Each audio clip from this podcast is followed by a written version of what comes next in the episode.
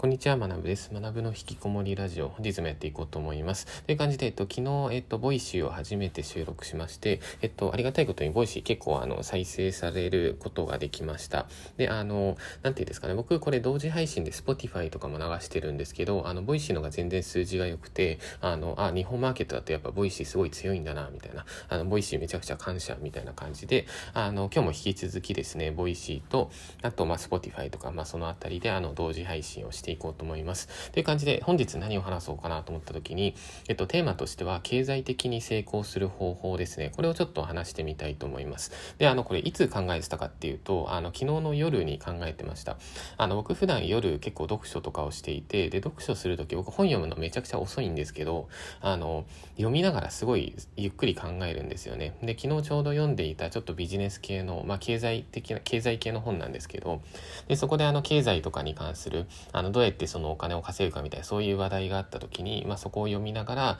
あの、あ、そうか、みたいな感じでいろいろ深く考えながら、あの、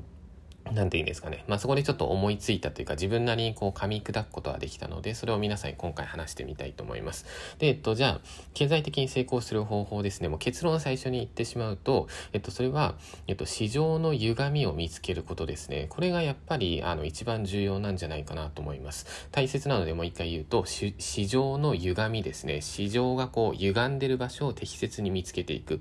じゃあ、えっと、市場の歪みって何って話じゃないですか。で、今回ここは、えっと、方方法2つに分かれるんですね。で、この2つの方法っていうのを、あの、深掘りしてラジオで解説していこうと思います。で、じゃあ、市場の歪みを見つける方法の1つ目ですね。それが、えっと、好きなことを継続すること。これはつまり、えっと、行動にもつながるんですね。で、これちょっと今聞いてもわけわかんないかもしれないので、後ほどまた深掘りします。で、まず方法の2も話してしまうと、それが、えっと、高角度の投資を狙うですね。高角度っていうのが、その高い確率で成功する投資。まあ、これを狙いましょうっていう。で、この高角度の投資っていうのは、えっと、準備にもつながるんですね。で、この2つをちょっと解説していきます。はい。で、えっと、まず一つ目から話そうと思うんですけど、えっと、好きなことを継続するっていうとこで、で、これは結局、えっと、行動しましょうって話につながります。で、あの、具体例出して話していくと、えっと、僕の場合だと、まあ、ブログとか、まあ、もしくはある意味でこのラジオとかもそうなんですけど、あの、やっていて別に苦じゃないんですね。で、あの、ブログの場合特に本当に苦じゃなくて、あの、ラジオとかだとまだそこまで慣れてないんですけど、まあ、多分ラジオもそんな苦じゃないかな。まあ、ブログと同じぐらい苦じゃなくて、で、例えばなんですけど、あの、ブログを例に話していった方がわかりやすいと思っていて、多分ほとんどの方ってブログを書くのって結構大変って思うじゃないですか。多分ブログ書いたことある方だったらわかると思うんですけど、あの、ブログってあれ実はめちゃくちゃ大変なんですよね。で、それで、あの、なんて言うんですかね。例えば普通の人がブログを書くってなった時に、あの、疲労するじゃないですか。疲れるじゃないですか。で、疲れるそのポイント、まあ、疲労ポイントみたいな、疲れましたポイントみたいな。まあ、それが、普通の人だったらブログを1本書いた時に1疲れるとしますよね。じゃあその一方で僕の場合はブログを書いた時にどれぐらい疲れるかっていうと、えっと、それが0.6ぐらいなんですね。で、これどういうことかっていうと、普通の人は1疲れるけど、僕は同じ作業しても0.6しか疲れないんで、あの、もう、これって、あの、続けていけば続けるほど、あの、差が開くってわかりますかね？例えば普通の人が10日間ブログを継続するじゃないですか。で、そうなってくると、多分疲労度っていうのが1ずつこう蓄積されていて10になるわけですね。でも一方で僕の場合はブログを10日間続けたとして、でも毎日の疲労度っていうのは0.6ぐらいなので、10日続けた時に6ぐらいなんですね、疲労度が。ってことは、あの、普通の人は10疲れてるのに、僕6ってことはもうそれで、なんていうんですか、あの、半分ぐらいじゃないですか、約。で、半分なので僕の場合は、あ、別にブログ書いてもそんな疲れないし、他のことやろうかなとか、まあ、もしくはなんかブログもう一本書いちゃおうかなみたいな。もう一本書いたとしても僕の場合は、えっと、6プラス0.6なので、6.6しか疲れないわけですね。だから、あの、他の人がぜいぜい言ってる間も、なんか僕はなんか割とその、なんていうんですか、同じ作業量しても疲れないみたいな。まあ、これっていうのが結局、あの、市場の歪みだと思うんですね。で、市場の歪みってどういうことって話なんですけど、あの、他の人は大変なのに自分は大変と思わないこと。ことで、これを見つけることができると、そこって他の人より楽に継続できるじゃないですか。で、楽に継続できて、で、楽に継続できるってことは、結局ある程度その人間って時間をかけていけば成長していくので、例えばスポーツとか、あの、例にするとわかると思うんですけど、ある程度、まあ、例えばテニスとかサッカーでもいいんですけど、ある程度テニスやっていったら、まあ、最低限はこう上達するじゃないですか。で、それと一緒で、ブログとか、例えばこのラジオとかもそうだと思うんですけど、続けていくたびにこう上達をしますよね。で、上達する際に、あの、市場の歪み、自分はここあんま疲れないな、みたいな、そういう場所をうまく見つけることができると、あの、継続が苦じゃなくなるんですね。まあ、だからこれが、あの、やっぱり、あの、経済的に成功する際に大切なんじゃないかなと思います。やっぱりその、成功してる人って皆さんめっちゃ働いてるじゃないですか。で、本人じゃあめっちゃ働いて疲れてるかって言われたら多分そんな疲れてないんですよね。だから、あの、ここが、えっと、重要かなと思っています。という感じで、じゃあ、えっと、好きなことを継続するとか、その、好きなことをこう探していく際に大切なのは何かかっていうと、これが結局のところ、えっ、と、行動し続けて探すことしかないと思います。僕自身、あの、ブログが好きって気づいたのが、どれぐらいかなあの、ブログ最初始めた頃はそんな好きじゃなかったんですけど、まあ、いろいろ手出していくうちに、あ、ブログ結構好きだな、みたいな。まあ、そんな感じで、あの、なんて言うんですかね。あの、たまたま気づいたというか。で、あの、もし自分でブログとか書いてなかったら多分気づかなかったはずなので、で、その他には僕いろんな、例えばイベント系、イベントを開くようなビジネスをしてみたりとか、あと、えっ、と、留学エージェントをやってみたりとか、まあ、いろんなビジネスをしてきたんですけど、まあ、その中でブログが結構一番苦じゃなかったんですね。まあ、だから結構ブログの収益とかを伸ばせたのかな、みたいな、まあ、そんな風に思っています。はい。っていうのが、えっと、まず方法の一つ目ですね。で、続いて、えっと、方法の二つ目に入るんですけど、えっと、方法の一つ目に関しては、えっと、これはお金を稼ぐっていうことに関する話ですね。で、方法の二つ目に関しては、ここは、えっと、お金に働いてもらう。お金を、えっと、投資する。えっと、経済的に成功するには、お金を稼いで運用するっていう、この2ステップが重要なんですけど、えっと、方法の一つ目で、えっと、お金を稼ぐ場所を説明したので、続いての部分っていうのが、その投資編っていう感じですね。で、じゃあ早速そこを解説しようと思います。で、じゃあ方法の2何かっていうと、それが、えっと、確率の高い投資を狙っていきましょうっていう話ですね。で、あの、確率の高い投資って何って話なんですけど、これたまにあの、チャンスが転がってるんですね。で、どういったチャンスかっていうと、えっと、最近の例で言うと、えっと、テスラっていう会社があるじゃないですか。で、テスラっていう会社が、えっと、2ヶ月前ぐらいかな、あの、S&P500 に組み込まれたんですね。で、あの、S&P500 って何って方いると思うので、あの、少し話しておくと、えっと、S&P500 っていうのが、えっと、アメリカにある、えっと、上場企業の、えっと、優秀な上場企業ですね。それの、えっと、500社の、えっと、株価っていうのを、えっと、こう、平均させていってるのかな。で、それの、えっと、指数ですね。まあ、そういうものがあります。まあ、要するに S&P500 に投資するってどういうことかっていうと、えっと、アメリカで優秀なトップ500社ですね。そこに、あの、そこの経済成長にお金を投資するみたいな感じなんですね。まあ、だから S&P500 ってすごい、あの、投資のリターンとかも良かったりして、だからあの S&P500 を買ってるだけでも結構儲かるんですけど、まあ、ただそれだけじゃなくて、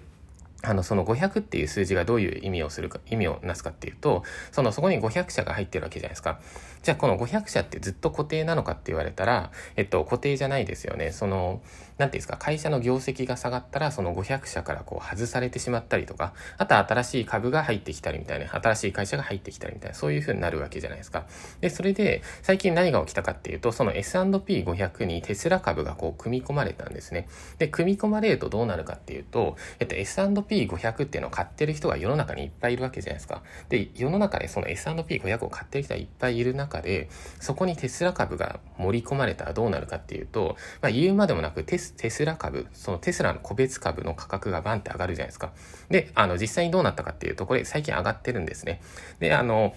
もちろんその、すべての会社で100%上がるかって言われたらそうではないとは思うんですけど、まあ、ただ、えっと、テスラって、まあ今時代の数も受けてますし、それで S&P500 にもこう入ったと。で、入って、その時に実際にあの株価を見ていただくとわかるんですけど、あの、この1ヶ月半ぐらいで15%ぐらい増加しています。まあ、だから、えっと、100万円入れていたら、まあ今115万円っていうのがもう増えてるわけですね。1000万入れていたら、まあ150万増えてるわけですよね。まあこんな感じで、あの、S&P500 に組み込まれるって結構その、まあ、確率の高いギャンブルというか、まあ、そういうふうに言えると思います。で、こういった状況っていうのは世の中にたまに転がっていたりするので、そういうのを適切に見つけて、そこに、えっと、適切なタイミングで投資をしていく。まあ、そうすることによって短期間で15%増やせるっていう、これめちゃくちゃすごいことなので、まあ、そんな感じですね。はい。というわけで、えっと、今僕がその S&P500 の例を出したんですけど、じゃあなんか、ちょっと偉そうに買ったったかもしれないんですけど、じゃあ僕が買ったかって言われたら、あの、結論として僕テスラ株この時に買ってないんですね。まあだから、あの、まあこんな話をすると多分、あの、なんだ、結局買ってないのかみたいな、お前全然チャンスつかめてねえじゃんみたいな言われると思うんですけど、あの、なんで僕は買わなかったかっていうと、それが、えっと、準備してないからなんですね。あの、先ほどに、あの、高角度の投資を狙いましょうって話をした時に、これって結局準備につながりますって話をしたんですけど、結局、あの、結局、あの、準備とかをしていないと、あの、準備っていうか、まあ、普段から、例えばテスラ株のチャートを見ているとか、普段から、えっと、アメリカ株の市場を見てるとか、まあ、そういうのをしていないと、こういったチャンスがあったとしても、あの、確信を持ってそこに、あの、飛び込めないと思うんですね。まあ、だから、あの、そういった意味で、あの、準備が大切ですっていう話です。でただ、えっと、その一方で最近僕はこういった、えっと、高角度の投資ですね。これで一つ、あの、ちょっと得をしたことがあったので、そこ話したいと思うんですけど、えっと、最近結構大きめなニュースとして、これまたテスラの話なんですけど、えっと、テスラの会社が、えっと、ビットコインめちゃくちゃ購入しましたよね。で、多分これ知ってる方多いと思うんですけど、それで、えっと、テスラがビットコイン買いましたみたいなニュースが出た時に、もうチャートがもうめちゃくちゃババコーンって上がったんですね。で、あの、最近のチャート見るとわかるんですけど、2月8日ですね。これの、えっと、日本時間だとちょうど結構深夜の時間かなに上がったと思います。で、えっと、その時に僕は何をしたかっていうと、えっと、そのチャートがもうギュギュギュンって上がっている時に、えっと、追加でビットコインの買い増しをしました。で、えっと、どれぐらい買ったかっていうと、ちょうど僕その時現金の余力として4000万ぐらい持っていたので、あの、4000万も一括でそこでボンって買いました。で、普段僕の、えっと、買い方としては、あの、チャート見てて、それである程度こう下がってきた時に買うっていう、まあそういうシンプルなやり方なんですけど、まあただ今回だけ例外で、もうめちゃくちゃチャート伸びてる時に、もう飛び乗りみたいな感じで乗ったんですね。で、結果としてどうなったかっていうと、今1週間ぐらい経っていて、で、それで約400万ぐらい増えています。まあ、だから4000万入れて400万、まあ10%ぐらい増えてるわけですね。で、あの、なんで、あの、ここを僕が買うことができたか、飛び乗ることができたかって言われたら、まあ、それは、えっと、2020年の9月ぐらいからですね、僕はずっと、えっと、これからビットコインの波来そうだなと思って、ずっとこう、チャンスを伺ってたんですね。で、伺っていて、まあ、そこまででも結構、含み益っていうのは出せていたんですけど、まあ、今回改めてこのテスラの話を聞いて、あ、これもう確実にチャンスだな、みたいな。まあ多分しばらく下がんないだろうな、みたいな。まあそういうふうに思ったので、まあだから飛び乗れたってわけですね。まあ要するに、その僕はテスラ株の方を買うことはできなかったんですけど、株の方は準備をしていなかったから買えなかったです。で一方でビットコインとかの方はもともと好きだったので、あの毎日チャートとか見たりとか情報収集していて、で、それである程度その市場の流れっていうのは頭に全て入っていたんですね。だから、えっと、そういう時には、あの、高角度の、えっと、投資、チャンスを拾えたと。で、こういうことをすると、まあ、たった1週間で資金の10%増やせるって、これ本当にもう、なんていうんですかね、棚からぼた持ちというか、あの、